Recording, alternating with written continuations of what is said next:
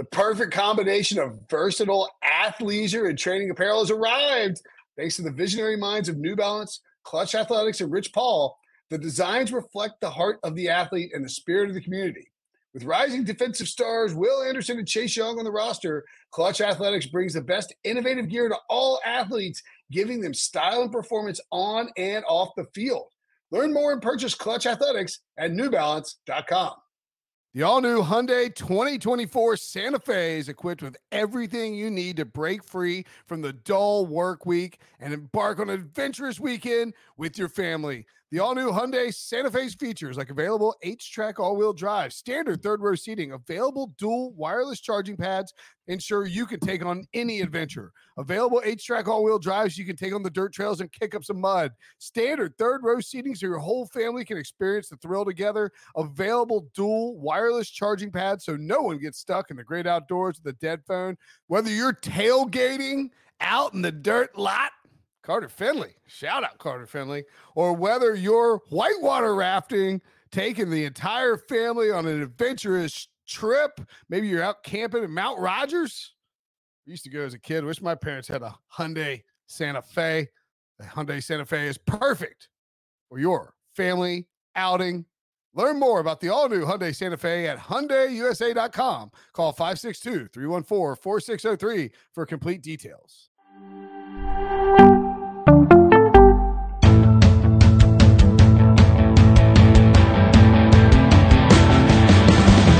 This is the Pick Six Podcast, and this is Sunday Night Super Friends. Uh, that's Will Brinson. That's John Breech. I'm Ryan Wilson.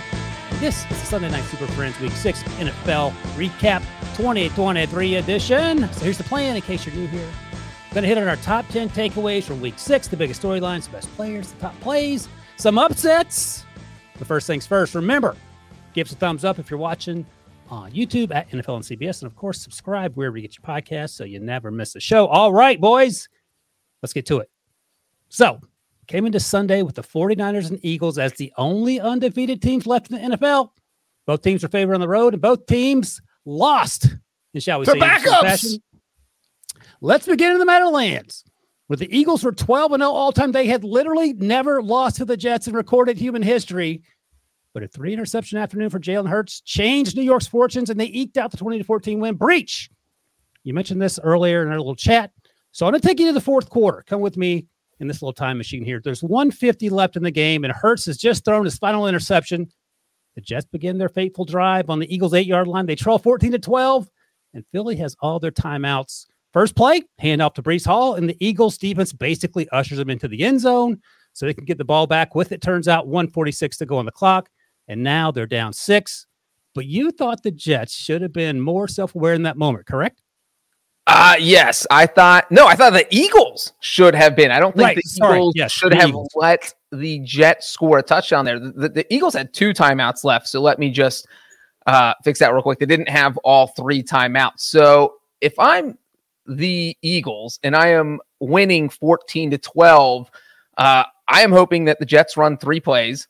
I you have to use two of my timeouts. Then the Jets kick a field goal. They run, say, 40 seconds off the clock because you don't have a third timeout to get rid of that third down. So you're down to about 105, and now you are only trailing by one point. It's 15 to 14. Then the Eagles would have only needed a field goal on their final drive. So then you only need to get to about the 40. It shaves 35 to 40 yards off how much you need on that final drive. So the question is, would you rather have one minute and five seconds and no timeouts, knowing you only need to get to the Jets 40, considering how Jalen Hurts has played that day? Or would you rather have two timeouts, but be down a full entire Probably, probably more like probably more like 55 seconds, right? No, it'd be about a minute five. There was a minute 46 when they got the ball. And Oh, gotcha, gotcha. Right, right, right. Okay. Yep. um, I mean, maybe if, if one of the plays. yeah, okay, no, no, I got you. Yeah, the math, I mean, the math, the math is tricky, but yeah, like I think you're right. Like what? Like stop them and make them kick a field goal. Maybe they miss. Kickers are missing left and right.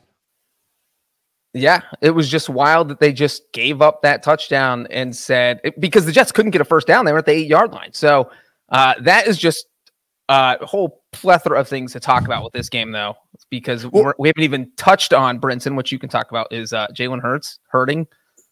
Yeah. My- Uh, well, Was he hurting or he's just playing poorly? No, holding Debo, hurting Debo, so our Eagles. Oh, hurting, hurting Debo soul, yes, and yeah, all our Eagles uh, fans, friends, souls. Uh, three interceptions for Jalen Hurts. Eagles didn't score their final seven possessions. They finished the game with 14 points. They had four, they scored two touchdowns in their first two possessions. And what you saw from the Eagles in this game, and I had a Jalen Hurts double stack with DeVonta Smith and AJ Brown. And actually did like okay in fantasy, but if I mean, uh, but if DeVonta catches that touchdown and like houses it, he had a horrible drop and this was a squeaky wheel game for him. But they came out knowing that DJ Reed and Sauce Gardner were out and were really, really aggressive in the passing attack. And I thought it looked good. Like AJ Brown and DeVonta Smith are getting open. Um, and then it just sort of like the Jets kind of turned up the pressure and started getting home um, with the pass rush.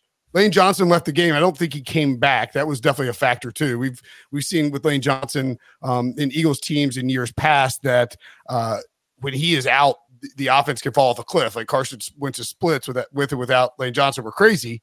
Um, offense completely stalled out. Defense played fine, but the Jets sort of had that similar mojo that they had against the Bills in, in that game as well. Zach Wilson was a caretaker. Breece Hall was making plays. Garrett Wilson was making plays. Um, and I think when we talk about, we'll talk about the Niners in a minute, but when we talk about the fatal flaws for these two previously undefeated teams, the Eagles' fatal flaw was like we're not totally confident in their offensive attack. Shane Steichen's gone. They're running at a slower pace. They are not as efficient. They're not as effective. And we're like, ah, oh, it'll come around. It'll come around. But you know, this this this is what we talked about in the preseason. There was a possibility of some regression by Jalen Hurts. Doesn't mean he gets turned into a bad quarterback. It just he wasn't going to have the same season he did last year, and maybe that's happening. Yeah, this team doesn't look to be the same as last year, but they were also five and zero and probably should have won this game. Credit to Robert Saleh and Breech talked about some of the mistakes at the end of that game. Zach Wilson, no interceptions. Uh, he played well. Uh, we saw Garrett Wilson go out with an ankle injury. He was hobbling towards the end, but he came back and had 90 yards. And that defense is absolutely balling, sort of like the other team we're going to talk about in a second in terms of keeping that offense in the game in Cleveland and San Francisco. But uh, special shout out to Quinnen and, and Quincy, his brother Williams, uh, defensive lineman and linebacker, and they were at these game wreckers the entirety of that game. And Breech, I'll ask you this, and I'm going to ask this question a lot tonight because we're going to talk about some teams that are among the best in the NFL that uh, laid some some turd like uh, eggs in, in this week six here. Are you worried about the Eagles, or do you feel okay? I would be a little bit worried. I mean, I feel like we've talked about already over the past through the first six weeks of the season that Jalen Hurts just doesn't look as good as he did last year. Granted, uh, he's an MVP candidate last year. He's playing an MVP level, and he has not been playing that same exact level. It'd be hard to do that two years in a row. But it's been, it was kind of creeping toward a game like this where he faced a very tough defense and he had a total meltdown. I, I mean, that's just uncharacteristic of what we've seen from him so far. Uh, but if I'm the Eagles, I'm worried about that. I'm worried about my secondary with the Dolphins on the schedule next week. I have a lot of worries if I'm Philadelphia. It looks like, you know, they started the season with the easier part of their schedule and they took care of business. Uh, the Jets were supposed to be the end of that easy part of the schedule, but now you're going into a stretch where you have the Dolphins, Cowboys, Chiefs, and Bills and 49ers uh, five your next six games. That those are the teams I just mentioned. That is going to be rough. So Lane Johnson, by the way, got hurt with about eight eight minutes and forty seconds left in the first quarter.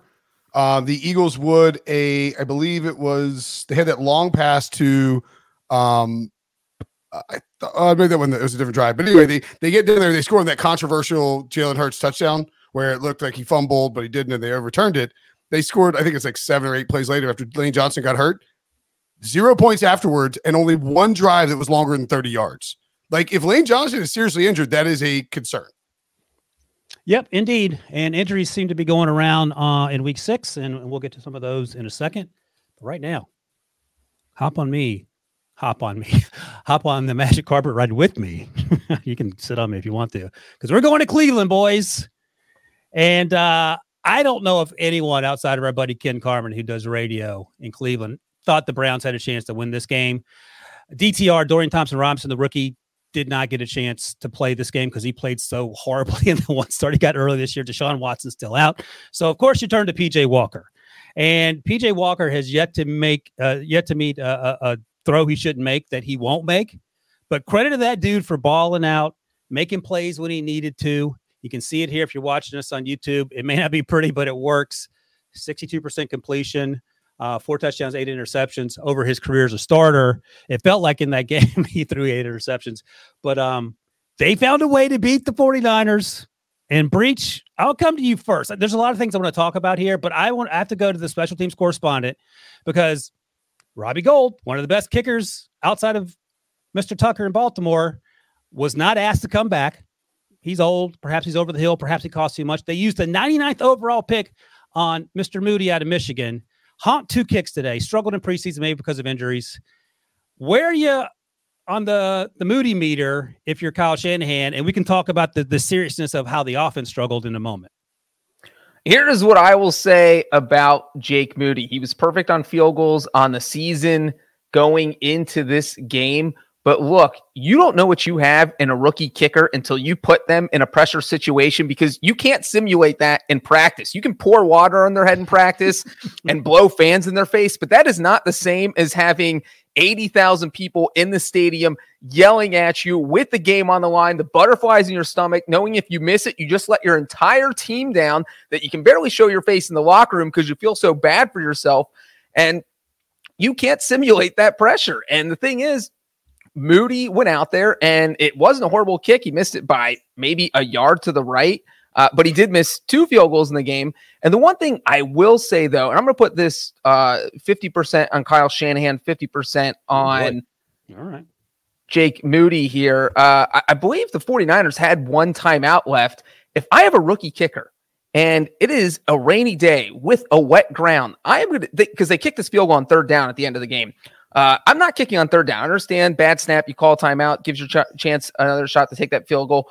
Uh, but no, I'm trying to get five or six more yards so that my rookie kicker is not kicking from beyond 40 with the game on the line, knowing that he's never been in a pressure situation. So I don't know why Shanahan didn't try to get a few yards closer. Uh, I, I understand the logic behind kicking on third down, but I, I don't do that with a rookie kicker. If Robbie Gould's my kicker, I do it. If Jake Moody, no, I'm getting him closer. Brinson, Can- let me we- set, can- let me set this ref- up for you. Can Let we me set- refer to Jake Moody as the uh, Lou Groza runner-up uh, behind NC State's Christopher Dunn for the rest of the time, please? Thank you. Let me set this up for you, and then you can you can roll here. So One first timeout. loss ever, yeah, first first loss ever for our guy Brock Purdy. Let First me start. interception this season for Brock Purdy. I think it's fair to say Jim Schwartz, the defensive coordinator for the 49ers, out coached Kyle Shanahan. And I'll leave you with this fun fact, pre, uh, Brinson, and you can roll. Jim Schwartz improves to eight and one as either a head coach or defensive coordinator versus Kyle Shanahan as either head coach or an offensive coordinator. And that gets defensive coordinator, attention. or, uh, versus Kyle Shanahan as head coach. Yeah. Um, I mean, I think I think sometimes they're just in the NFL, they're just matchups like that. Like, like I don't know, maybe somebody in the NFC West should hire Jim Schwartz sooner to be their defensive coordinator, right? So you get Kyle Shanahan twice a year. Like sometimes guys just happen to know how to scheme up and how to coach against uh, other people. Like you see, you know, um, was it Kyle Shanahan and Sean McVay? Kyle Shanahan dominates Sean McVay. Like that, he just owns him in the regular season, one like the last like nine meetings or whatever it is. Um, and so I think maybe it's Jim Schwartz's, uh, you know, Jim Schwartz is a really aggressive defensive coordinator. I would probably put some of that on, you know, trying to, um, like you overcommit to attacking the run, slow down the run. Chris McCaffrey was averaging 5.2 yards per carry coming to this game. Uh, 11 carries, 43 yards, 3.9 yards per carry. Uh, uh, Mason was good in, in, in, you know, uh, replacement duty, but you know, if you lose Deebo Samuel, you lose Christian McCaffrey on this 49ers offense, you're gonna you're not gonna have a good time. You're gonna have problems, and and that was the case. And I, I do think that it's interesting to me, and I wrote about this in sort of the Sunday pile. But the two things again, we mentioned the fatal flaw of the Eagles. We are concerned about their offense, maybe their passing game. Would it take a slight step back? Would it be the same thing they had last year? And then with the 49ers, I mean, fair or not, they had just have issues staying healthy year in and year out. We, we just seen that with the Niners. So the question I think is like I'm not like panicking with Brock Purdy. Cleveland's got a really good defense. But I would be worried about the idea of Christian McCaffrey and Deebo Samuel getting banged up because you lose those two guys and the 49ers offense is completely different.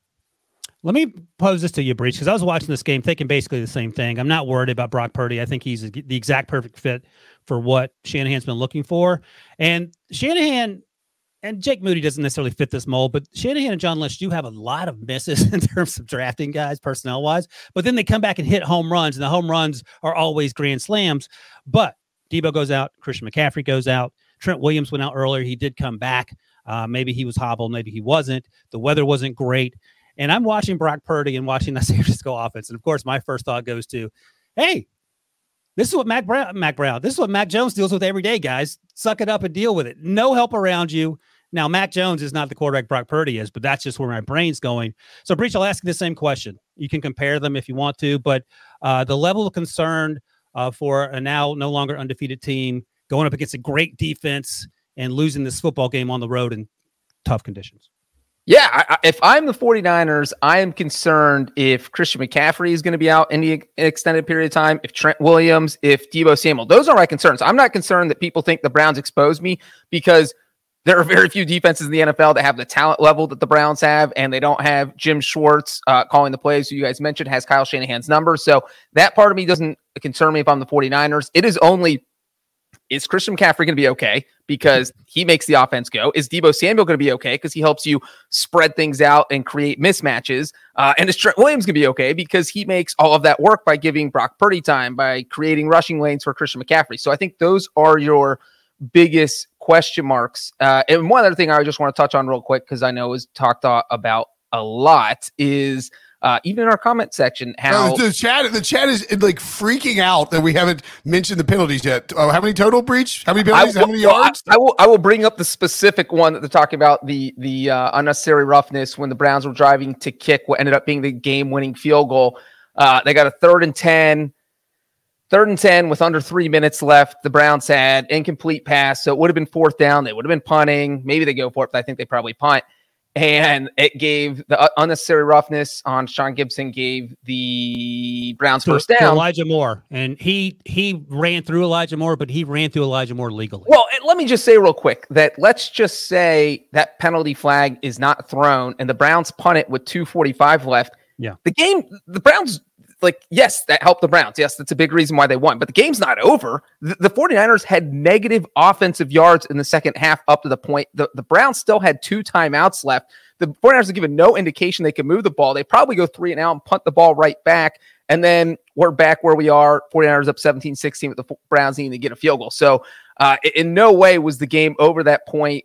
And once again, it put the Browns at the 41. They still had to move the ball 40 yards to get in the field goal range. So, I, I, mean, yes, the penalty played a big deal, but I don't think that was. One other thing I'd point out, though, Breech, on that same drive, and I don't, I'm not reading the comments, but I'm sure I'll just channel 49ers fans. And it doesn't look, you lost the, the commenters said they hate you, Wilson. You shouldn't read that is taken as read.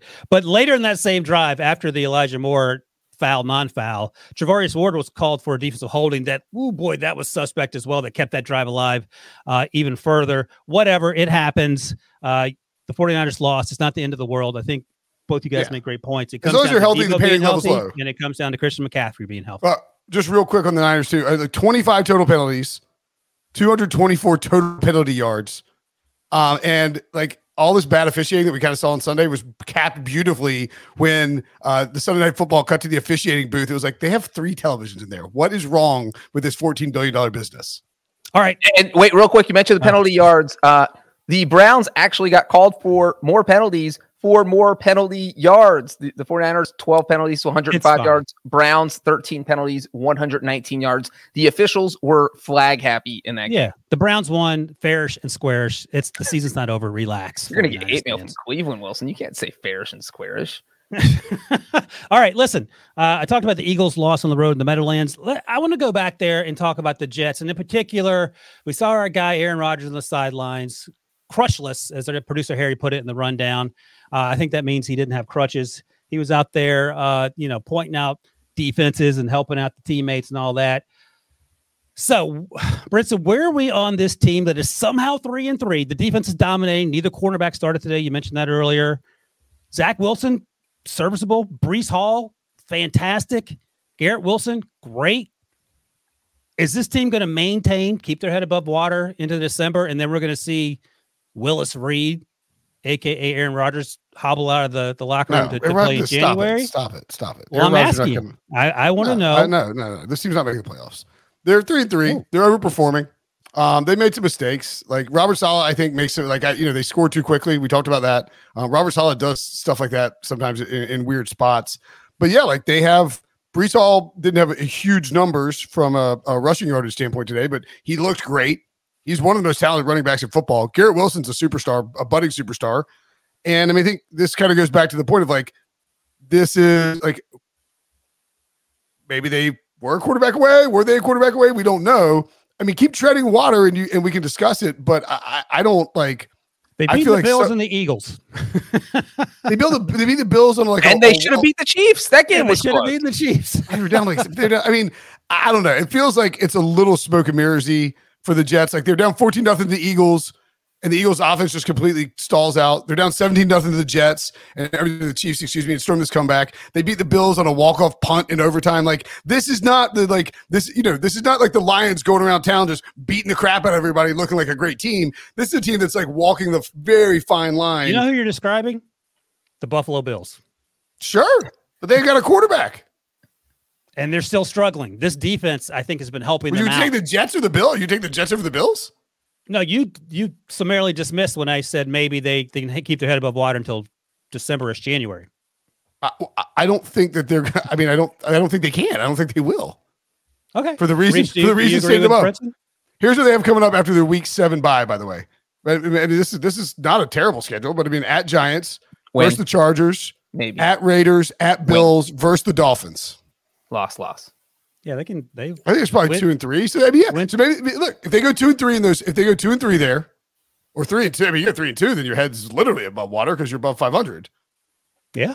So are you talking yourself into a different answer? No, Or you, no, I'm saying like I think. I mean, no. All right. Breech, do you uh you typically side with Brinson? Or you side with Brinson on, on this sinking ship? Okay, like- first of all, that's insulting to say I typically side with Brinson, but I was going to ask, uh, answer your question by also asking a question. And yes, I always answer a question with a question. what percent chances would you even give the Jets to make the playoffs? I mean, yes, they're three and three, but I'd put it like 10%. I would Yeah. not drop any money on this team to make the no, playoffs. ten percent sounds about right. But the But they're thing is, if you, but if you're playing the Jets, th- this is you know, uh, two weeks ago you're circling them like, okay, that's a win for our team.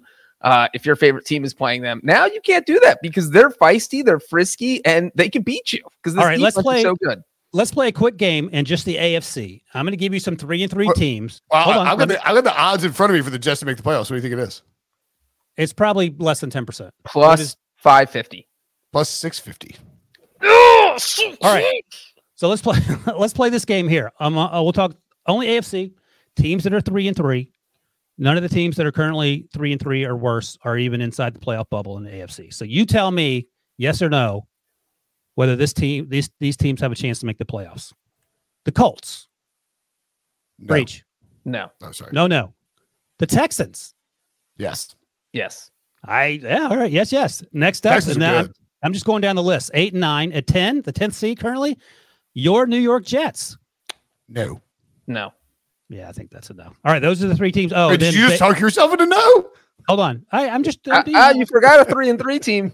I'm so yeah. I got two more. The Vegas Raiders are somehow ahead of the other three and three team. no one thinks the Vegas Raiders are going to make it. All right, thirteenth in the AFC, the Cincinnati Bengals. Big yes. Yes. That's that's that's. I mean, that's a lot to move They're- on. they- from. well, we'll talk about the Bengals in a minute, I guess. But Yeah, we will. All right. So we're out on the Jets. Uh, Breech Brinson's made it clear that he thinks Aaron Rodgers is not coming back till the summer. Do you think there's any chance he comes back around the new year? Uh, I think the only way he would come back is if they made the playoffs. And the only way they'd make the playoffs is if Zach Wilson plays competent football. And uh, are you starting Aaron Rodgers coming off an Achilles That's- injury that's in a playoff thing. game, or are Right. you just going to roll with Zach Wilson for at least one week? I don't know what you do. All right. so here, well, here's the problem with Rodgers. If you roll him out in the playoffs, you're like, we're going to have a chance to make the Super Bowl, and then something else bad happens because he's on a bad Achilles, and you lose Yeah. him for next year. You, Achilles, if Right. you're ACL, absolutely. Achilles, no. ACL, absolutely not as well. You don't come back Dude, ACL, ACL. you can, an ACL in week one, you get back in time for the playoffs. You shouldn't, but okay. Uh, all right, moving on Easily We are could. People do it all going- to Western New York, Western New York. or as I like to call it, the New York Jets of the western part of the state. Buffalo Bills should have lost that game.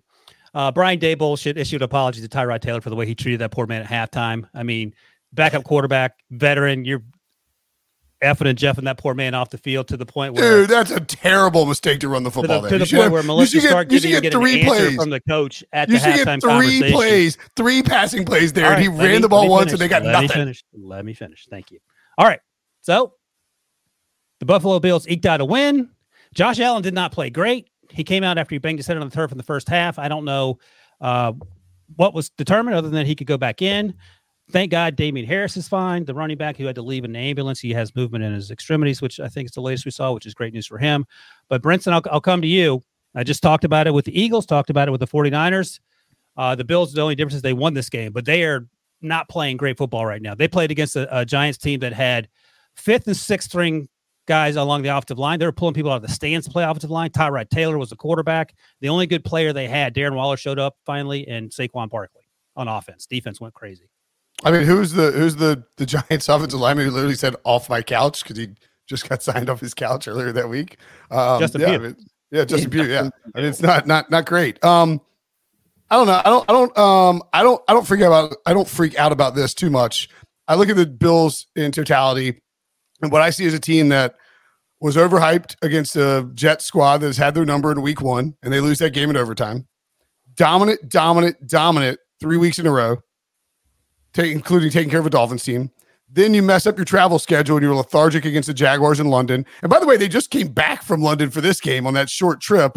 And the entire New York Gi- Giants coaching staff and front office is from the Buffalo Bills organization. So they know them very well. This is a bigger game for the Giants than the Bills by far. And the Giants brought their A game, uh, you know, against Buffalo. And Buffalo's offense played poorly. They didn't run the, they should have run the ball a lot more early on. They were getting like six yards per carry. And they snuck out with a win. That's fine. You win in prime time against you know your old offensive coordinator who knows your team really well. I'm not I'm not sweating this at all. They have the at the Patriots versus the Bucs at the Bengals with a healthy Joe Burrow, Broncos, Jets, and at Eagles. Um, I would anticipate that the Bills, who are now four and two, um, end up think they're very comfortably going to make the playoffs. The injuries on defense are a concern. Josh Allen's uh, up and down play and like aggressiveness is a concern too in some of these games. Um, but I'm not freaking out too much about the Bills at all. Hey, Breech, where are you uh, of the three teams we've talked about in terms of both the quarterback play, Jalen Hurts, Brock Purdy, Josh Allen, as well as how their defense is to the level in which they can help out these quarterbacks when they're sort of struggling? Uh, I would feel the most comfortable if I was a 49ers fan right now. Uh, Yeah. Again, assuming Christian McCaffrey and Deebo Samuel are healthy.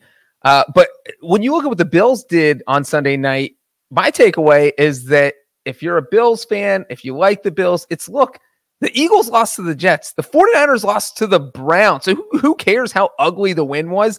They won. That's all that matters. As Brinson said, the Giants had every reason to win this game. They were trying to save their season. They're one and four. Everyone on the Giants coaching staff knows Buffalo.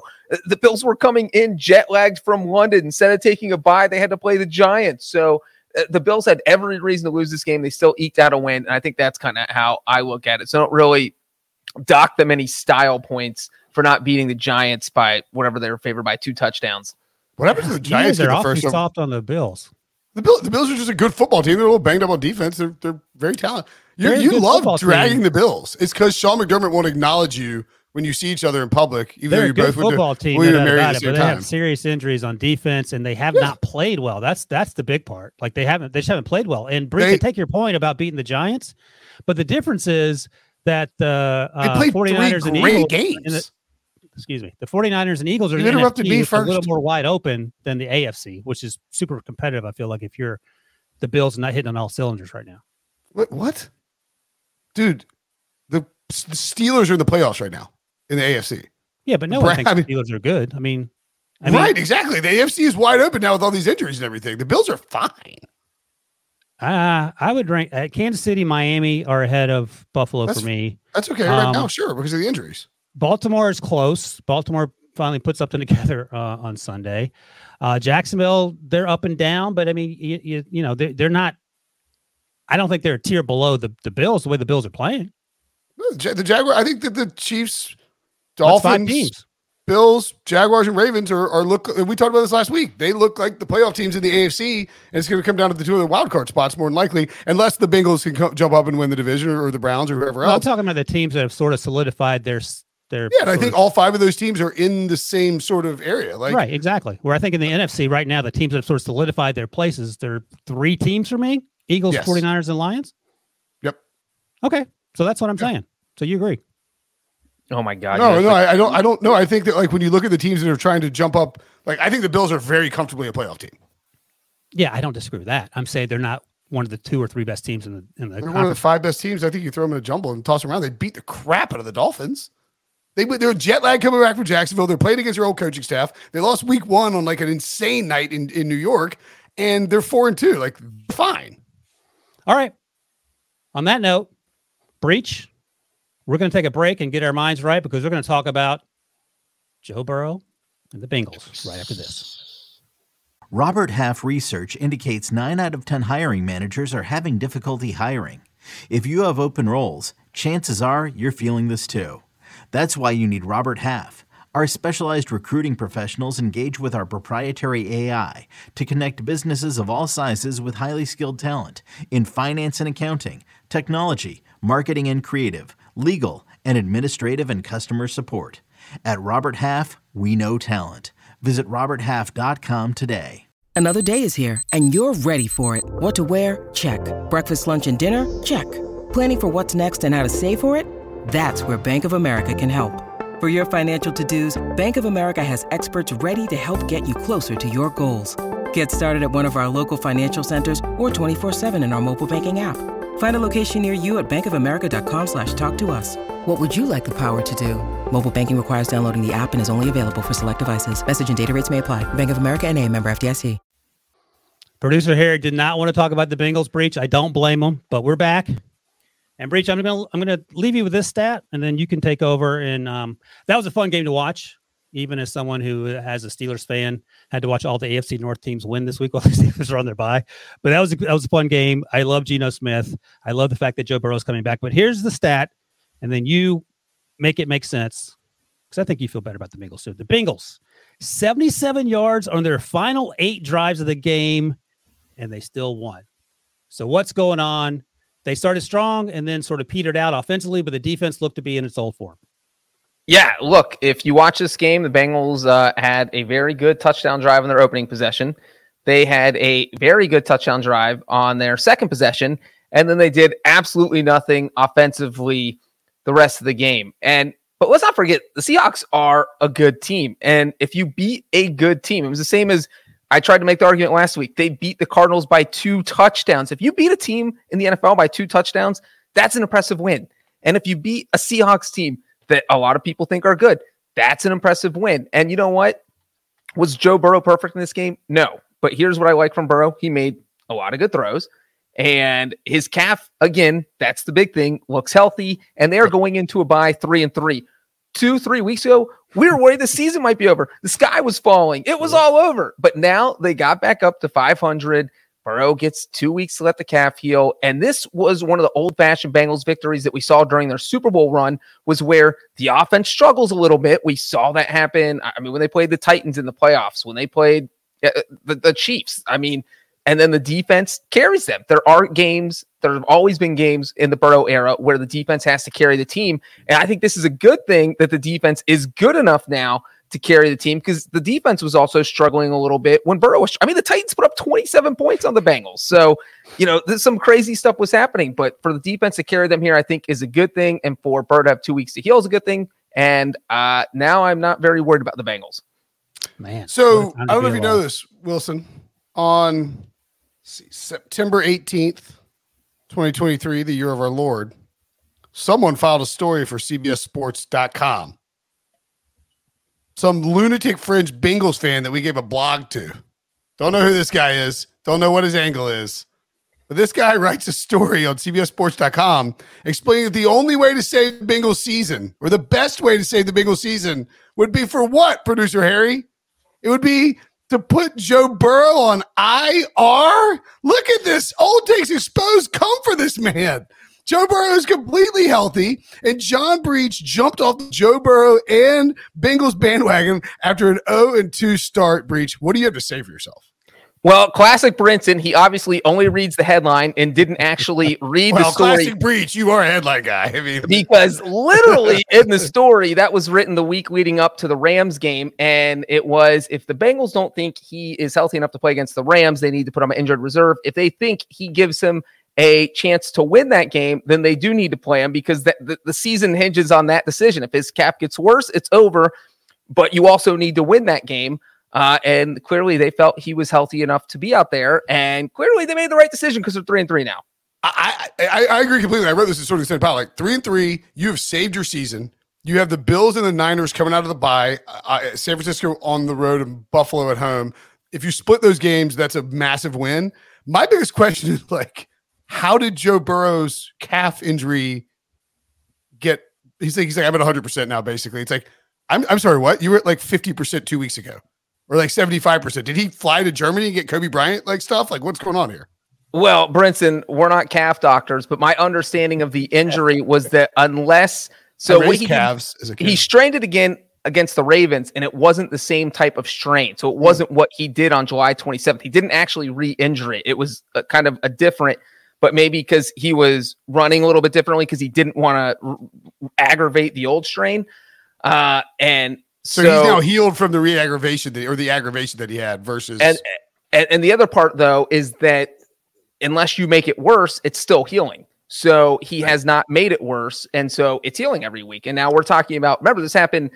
Uh, even the the Ravens injury was September 17th, so that's a month ago. So it's had a month to heal, and it hasn't. He hasn't injured it again. So and now you're going to a bye. So I think you're happy for the Bengals. yeah, and I think like you look um at there's one play too in particular. He may have even got sacked for like a lot like negative two yards, but he was like like looked spry. It was moving around a lot, and that's like the Joe Burrow stuff we've seen in years past. And so for him to do that, I think uh, very impressive.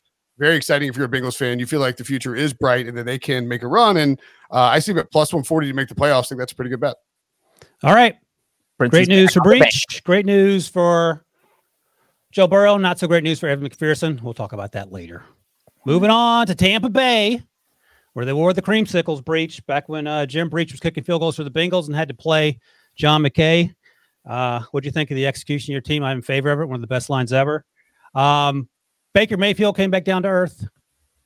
Jared Goff remains one of the best quarterbacks on planet Earth. I love saying that out loud. Man, the Lions awesome. are so much fun. They went down there and did what they need to do. Uh, I'll come back to you. You can take this either, either way you want. I'm all in on the Lions. I have been for some time. Uh, has the door been closed on the Buccaneers, or are we still giving them some hope because they're in the NFC? No, NFC South's bad. Bucs are still fine. Uh, I mean, Panthers are obviously trash. Falcons are up and down and like just live on the edge of close games. The Saints, I don't know why people still believe in them. They're just not very good. Uh, so the Bucs can definitely win the division and make the playoffs. The Lions to me are the much bigger story. This is an awesome football team. Like the Bucs have Vita Vea, whose name I mispronounce all the time because he sounds like a wine bar at Raleigh. Who like you can't run on the Bucs, right? And David Montgomery gets hurt, leaves the game, is ruled out. He has six carries for 14 yards. Craig Reynolds, 10 carries, 15 yards. Zigbo has three carries for five yards. Goff, two carries for three yards. And Kalif Raymond, one carry for three yards. Like no one averaged more than three yards per carry, right? They can't run the ball at all. This has sort of been their bread and butter, like this aggressive running team. Feed David Montgomery, physical down your, you know, down your throat with this great offensive line. So like, okay, that's cool. We'll just go Star Wars on you with Jared Goff. 30 to 44, 3 to 53 yards, two touchdowns, a bomb to Jameson Williams, who now gives him a vertical threat. He was supposed to be serving the final game of a gambling suspension today, but instead the NFL changed their policy because the NFL is like a operated by a roulette machine. Um, and Amon-Ra St. Brown comes back from suspension or comes back from injury, excuse me, 15 targets, 12 catches, 124 yards and a touchdown. Like this team is really, really good. And I think if they wore a different uniform, like if if they were Packers uniforms or were Cowboys uniforms, we would put them with the Eagles and the 49ers as like equals in terms of how they play in the NFC. I did that I last have- segment. I did. I did, not you. Me. Oh. I said that like last week. Um, and all this week. I have visions dancing in my head. And this is the this is the I guess I shouldn't do this because I would give away the Super Bowl draft if we ever do one. But I I think it's gonna be a Lions Dolphins Super Bowl. I was I thought for sure you're having visions of an all cat Super Bowl. I'm disappointed, Brinson. Well, I like the idea of a I like the idea of a uh, a lion fighting a dolphin. That'd be a Riggs, good let me ask you this: How the good would ground? the how good would the Bengals be if Dan Campbell were their coach? I- mean, Dan Campbell is a nut in the best kind of way, and I love that the team just kind of takes on his attitude, and you totally de- see that with the way they play defense. I mean, the Buccaneers could not do anything in this game offensively, and I think that's one of the things. That the Lions are just so underrated on defense, and uh, you know, like they didn't have Jahmyr Gibbs here, and yes, as Brinson know, they didn't get Jameson Williams back, who came up with that huge play. Uh, but like uh, Amon-Ra St. Brown was dealing with injuries coming into this game. He came back. He has a huge game. And it's just like Chauncey Gardner need to run Johnson's on IR. Brian Branch was hurt and missed this game. Like they have more upside than what they've even shown.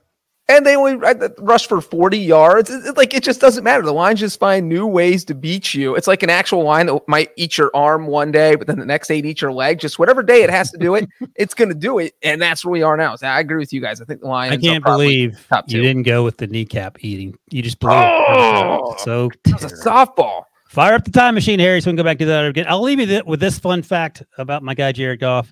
He is now 13 and 3 in his last 16 starts. Over that span, he is a 28 and 4 touchdown interception ratio, averages 7.7 yards per attempt, completed 67% of his throws. And by the way, those 13 wins trail only some guy named Patrick Mahomes, who has 14 for the most wins by a quarterback over that same span.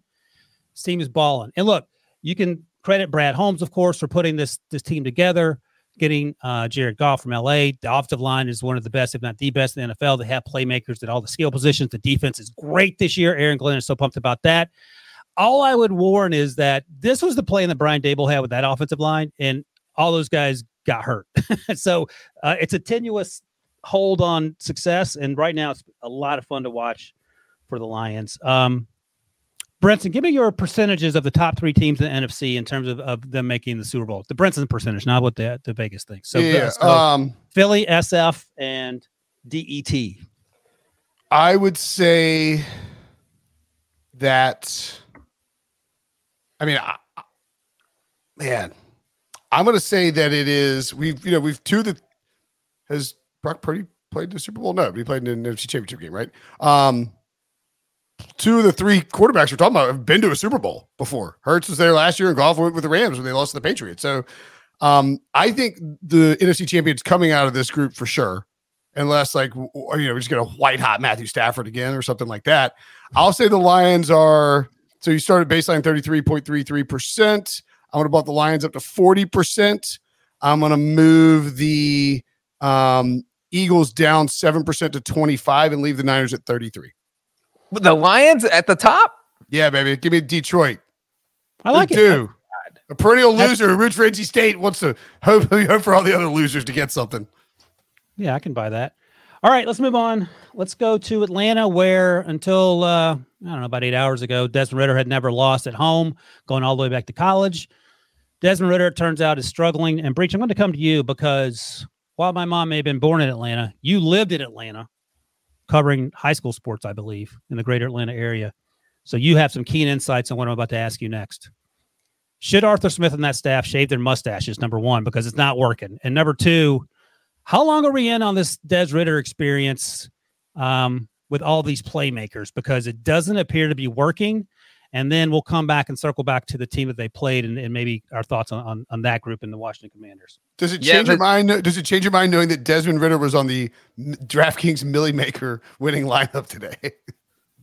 How's that even possible? Actually, I don't don't even want to know. I don't want to know.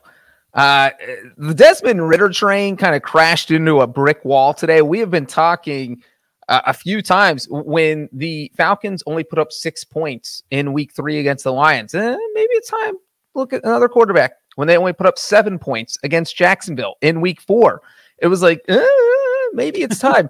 and then they were losing to, uh, to to Houston last week, and then Ridder eked out a win with a, a game-winning drive, and and I guess saved his job. I don't know if Arthur Smith is even thinking about it, but after this loss, where he threw three interceptions and essentially cost you the game, I think they would be crazy not to give Taylor Heinicke a chance because this team is good enough to make the playoffs. You're in a division that you can win.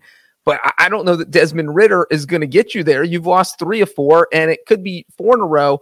Uh, if not for that Texans game last week, winning by just two points. So, I, I mean, I, I just think that my leash on Ridder is extremely short, like three centimeters right now. If he goes out and throws mm. a pick in the first quarter next week against Tampa, I'm putting Heinicke in. I, I, don't, I don't know. I don't. I, mean, like, I don't you just say it? I don't. I think that. Okay, I would say two things. One, I think that I'm a little surprised that like people are like, why don't you why don't you pull the trigger on a Taylor Heinicke? And then two, it's like I, I do think that people are ignoring the fact that this team is 500. They're three and three. They've looked better than everyone thinks, and everyone's like clamoring to replace Desmond Ridder. Yet no one thought the Falcons would be good except me. He and, what are you talking about? Who yeah. who Did have you? they beaten that surprised anyone? They beat the Texans. Everyone assumed that before the season. They beat the Panthers. Okay, and they got they had like back against the Packers. So they have one surprising win. I mean, they've got. They were also in in they were in uh, London again, lost to the Jaguars on like a weird time zone thing. Like I don't I don't put that much stock into those those London games. Jaguars are a good team too. Uh, they lost to the Lions and the Jags. Okay, and they lost to the Commanders by one score. Then? The Lions and Jaguars are really good football teams, and they lost to them. And now they Des- now Desmond Ridder literally lost this game for them at the but, end twice. Yeah, my second point is that I think people are underestimating. They're like, well, you just swap quarterbacks. Arthur Smith doesn't want to swap quarterbacks. He he Desmond Ridder is the guy to function in his offense the way he wants him to, and that he believes that they can win these close games. Now, you're uh, again, you're walking a fine line. There's not much margin for error, and it can backfire on you pretty quickly. Um, if you you know, but Brinson, here's what I'll say real quick: is that in the past three weeks, the Commanders' defense had given up an average of 37 points per game, including giving up a 40 burger to the Chicago Bears. The Falcons scored 16. Their quarterback threw three interceptions. You don't he threw for that... 307 yards, and I mean, Drake London had a massive game too. Like I understand he threw the three picks. I mean, I, I, feel like they weren't all like his fault. The one was horrible. The, the last one was terrible. But it's sort of like the the Josh Allen, or I mean, uh, excuse me, the um, oh gosh, shoot through the there was a uh, the Jalen Hurts. One of the Jalen Hurts picks was like a popped up in the air. Quinnen Williams caught it, right? I mean, look, I, I, don't get me wrong. The Falcons should have been more competitive in this game. They didn't play great on offense. I just don't think that Arthur Smith is switching from Desmond Ridder and hitting the panic button at three and three. If you're two and four, one and five, whole different ball game. Three and three, I think they feel comfortable with where they are, given their schedule, given who they've lost to. See, that's I'm the opposite because if you go too far and fall to say three and seven or four and eight, the season's over. So the Bucs, Titans, Vikings, and Cardinals coming up next. That's probably Baker Mayfield, um, Malik Willis, Kirk Cousins with no Justin Jefferson and Josh Dobbs. Okay, and if you go what, it, where would you bench Ridder if he goes two and two, one and three? Nah, there, you're not, you're not, if you're one and three, he's probably going to bench you. Oh and four, he has to go oh and four apparently. I'll just say this quickly. On the other side, Sam Howell looked great, three touchdowns, uh, no interceptions, was sacked five times, and he is actually in the Carr family territory of getting the sack the most on planet Earth. So they got to figure that out. But it was good to see him play better. Ron Rivera looked happy after that game for a change, while while Arthur Smith did not. We're going to take a quick break. And when we come back, Breech, Brinson's going to be really happy because here is what we're going to be talking about, according to producer Harry. The Rams apparently are going to be a playoff team. Lovely. We'll I'm talk about that right after this.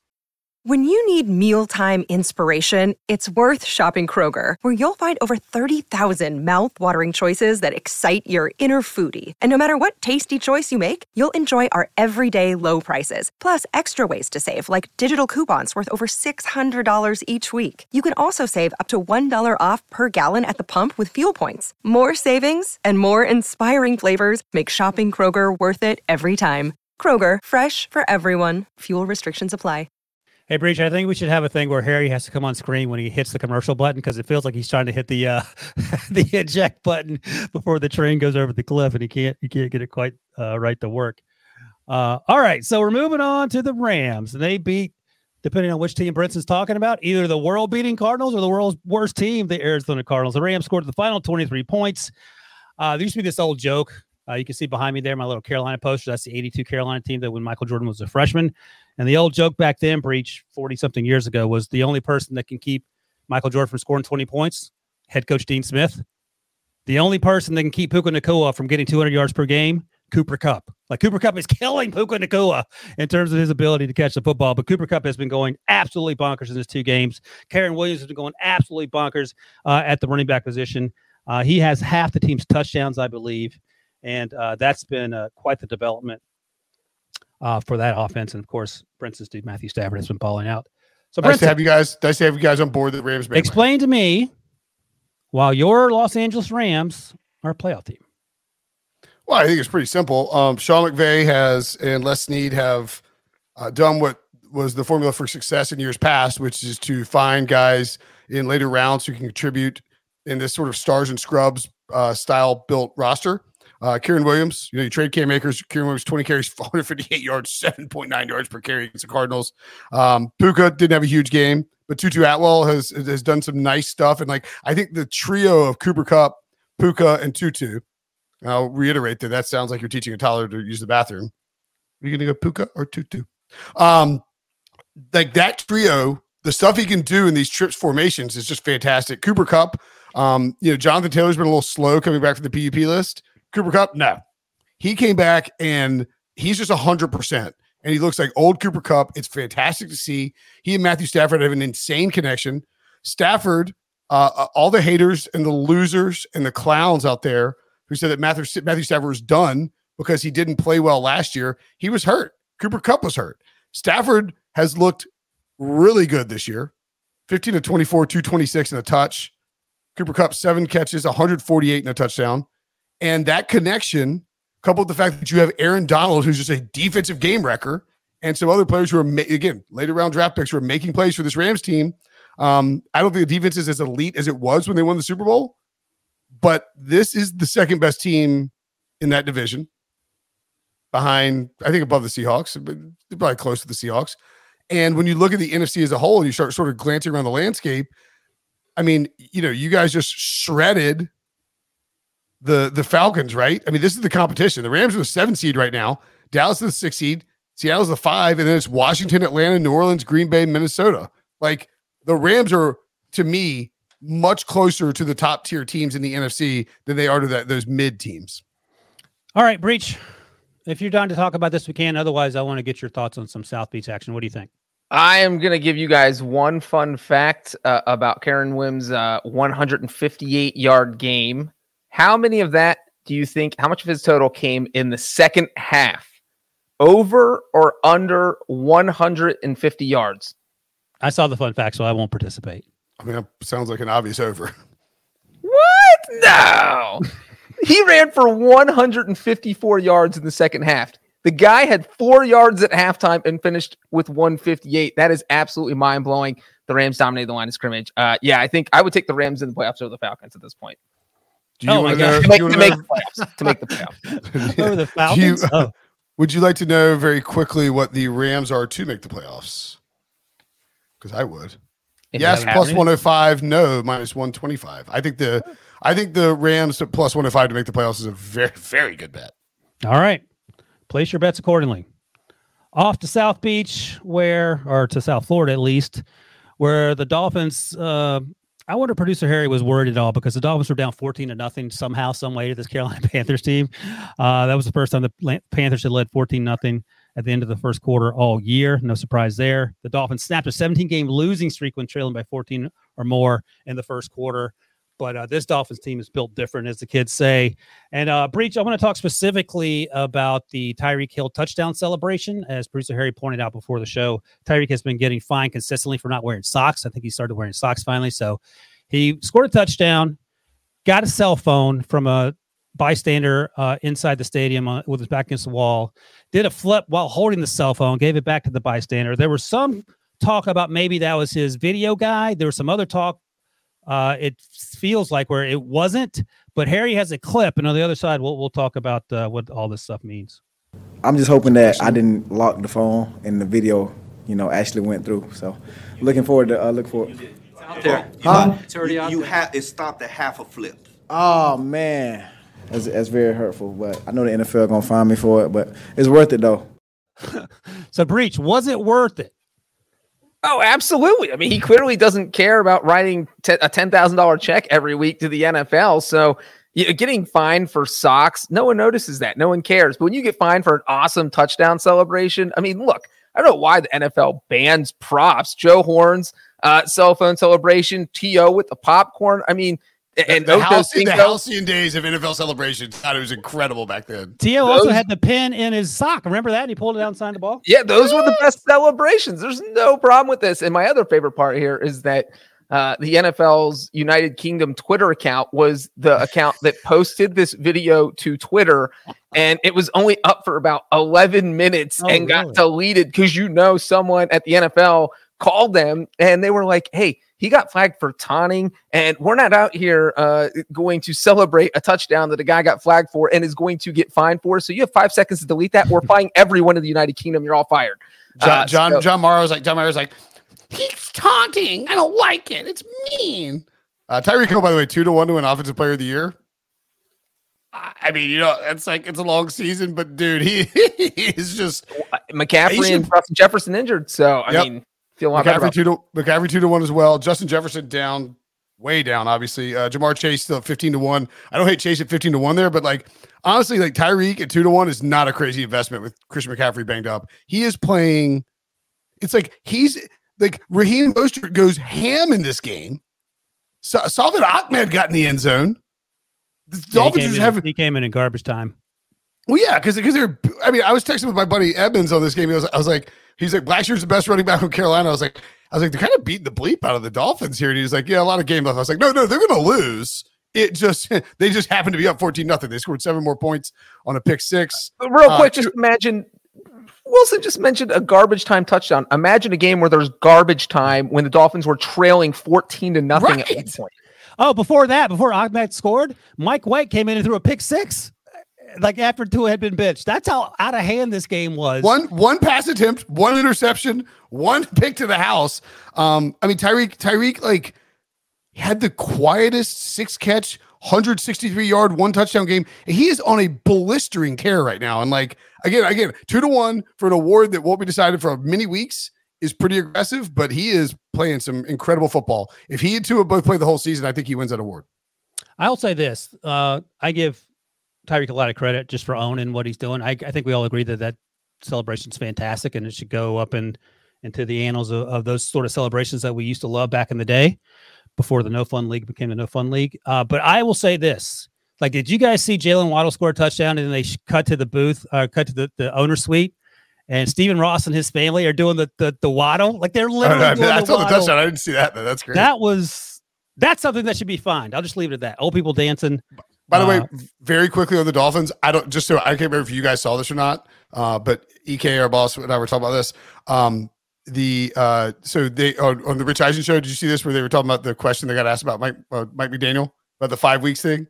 Adam Beasley, our buddy, friend of the pod, asked me, he goes, You're in the annals of history with uh, the most rushing the yards and points through five weeks. How does that feel? Mike McDaniel goes, Mission accomplished. Five weeks in. That's what we trained for all offseason to get five weeks. And Siciliano is hosting the thing. He goes, What a stupid question. it's it's just Beasley just getting dragged. Poor Anywho. Beasley. Beasley's just trying to do his job. Uh, Beasley Bree, mom on I'll ask you quickly before moving on here. Where do you have the Dolphins ranked in the AFC? Yes, they lost to the Bills. That was in Buffalo. Maybe that doesn't matter so much. They haven't had a real stinker of a game like we've seen uh, from some of the teams we talked about today. Do you feel pretty good about them if they can stay healthy? Uh, I don't know. Uh, yeah, I feel good about their healthy. Uh, they're top three. They're easily top three. Okay. I have them in front of the Ravens and Bengals right now. Maybe that changes in like three weeks, but I think right now I'd probably have the Bills, Chiefs, and Dolphins. Not in that order. I, I think those I would. I think I would just lob. Uh, we said this earlier. I think I would just take Kansas City, Miami, Baltimore, Jacksonville, and Buffalo. Like those are teams I feel good about, and they're all four and two or better. Pittsburgh and Cleveland, you still have questions about with the quarterback and the injuries. Um, Indy obviously dealing with their stuff. Everyone else below it, except for the Bengals, right? If Joe Burrow is truly healthy, then the Bengals go in there too, and you got six teams, and everybody else is fighting for one wild card spot. But I mean, the Dolphins are awesome. Like, congrats, Harry. You got this job as a producer, and your team's just going to the Super Bowl. Apparently, Don't jinx it for Harry. But yeah, they are they He's are trying great. to They're a lot of fun it to happened watch. with the last two producers. Mike McDaniel is awesome on a number of levels. Um, all right. One more nine down, one to go. Tyreek Hill will be fined a lot, but Tannehill's injury will jumpstart the Titans quarterback search because uh, he had to be carted off the field once the cart showed up in London and they drove him to wherever they drove him underneath Tottenham Stadium there. And Mike Vrabel didn't really say a whole bunch after the game, after they lost that game to the Ravens. Had a terrible interception, Ryan Tannehill did. Maybe it was the ankle. It's a surgically repaired one. uh, from the offseason. Maybe it was something else, just not being able to football overhand. Malik Willis came in, and let me read you this. This is not a fun fact if you're a Titans fan. Malik Willis took four sacks today against just five pass attempts. This is from football perspective. Uh, FB Chase on Twitter. So four sacks, five dropbacks. He joins Troy Aikman and Colin Kaepernick as the only quarterbacks to take four plus sacks with five or fewer pass attempts since 2000. That ain't it, as the kids say. Uh, Wait, so it's Troy Aikman and Colin Kaepernick since 2000? Yeah. So how old was Troy when he got? it was 2000 versus Philadelphia. Okay. So Malik Willis, last year's third round pick, he doesn't appear to be the short term answer. Maybe he'll be great five or six years from now. Will Levis, the 32nd overall pick or 33rd overall pick, excuse me, hasn't played yet. He got injured in the preseason. He's now number three. Breech, you like to pull young quarterbacks. Do you like to pull old injured quarterbacks and roll with a young one? And if so, which young one are you rolling with as the Nashville correspondent?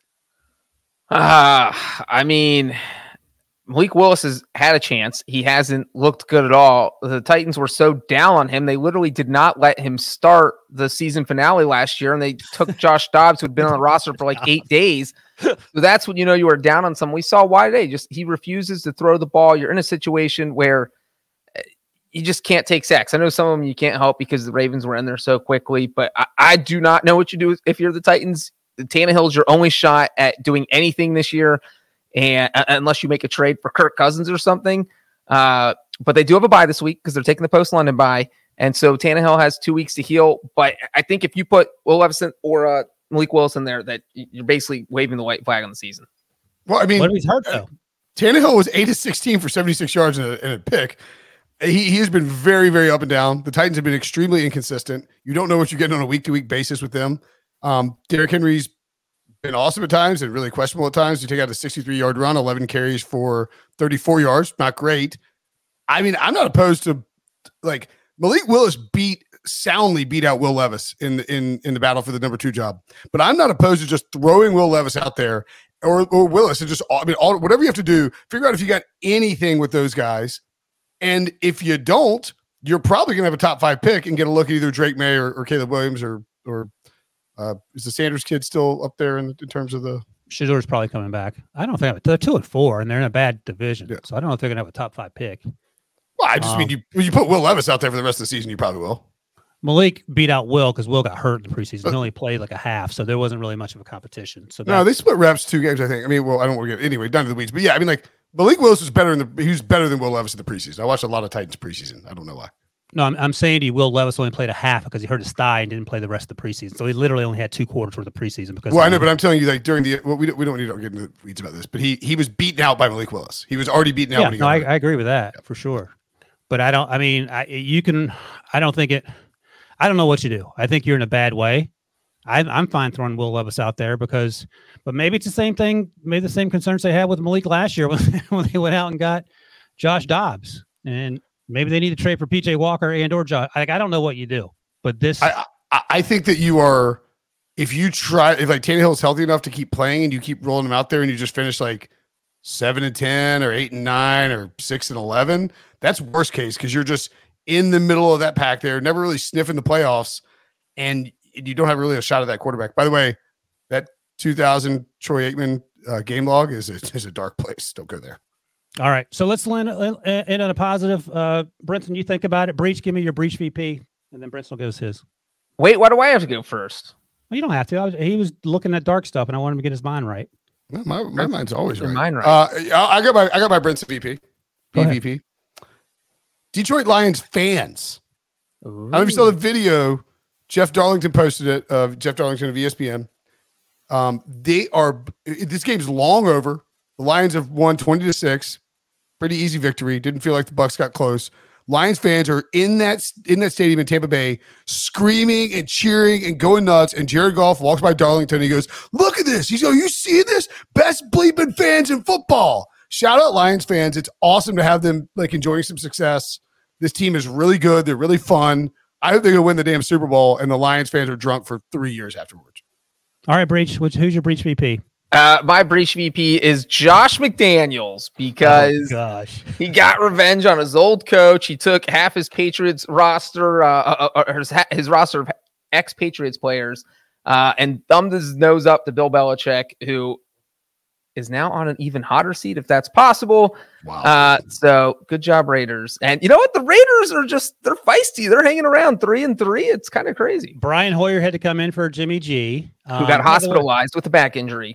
He did. I didn't know that. Uh, it, it was it was just precautionary though. I think the team said. Yes, yes, I should. By the way, I made it uh, sound way more serious. Yeah, you did make it sound serious. injury. It's like Josh. McDaniels, by the way, is three and zero lifetime against Bill Belichick. 2009, he was sort of sashaying around the field when he was with the Broncos, and then the wheels fell off of that season. I don't think it was. Two, I think it was later in 2009 because I remember writing. Maybe no, it was 100. percent It was 2000. maybe we wrote about it for Fan House. I remember being like, we. I remember writing about that where he just like went up at midfield and was like just shaking Belichick's hand up and down as hard as possible. And then the wheels fell off of that season, and he got fired the next season. So I think he learned a lesson from that. They won last year on that crazy Jakobi Meyers play where Chandler Jones ran it back. Now Jakobi Meyers is scoring touchdowns for the Raiders. It's a wild time. Breech, you missed a layup. My Wilson VP, Justin Tucker, the only kicker on planet Earth this weekend that didn't miss a kick, and he did it in Great Britain. Great. And uh, 10. producer Harry for for the Dolphins winning. He's he's had a he's had an easy go of it so far. So hopefully that continues. All right, boys, that is it. Oh, another edition of Sunday Night Super Friends is in the books. But don't worry, we'll be back next Sunday night. In the meantime, you can check out the Pick Six Pod all week on YouTube at NFL and CBS or wherever you get your audio podcasts. All right, thanks to all you guys who hung out with us in the chat. Appreciate you. Thanks to for Brinson. Thanks for Breech. Thanks for me. Thanks for producer Harry. And we'll see you guys later in the week.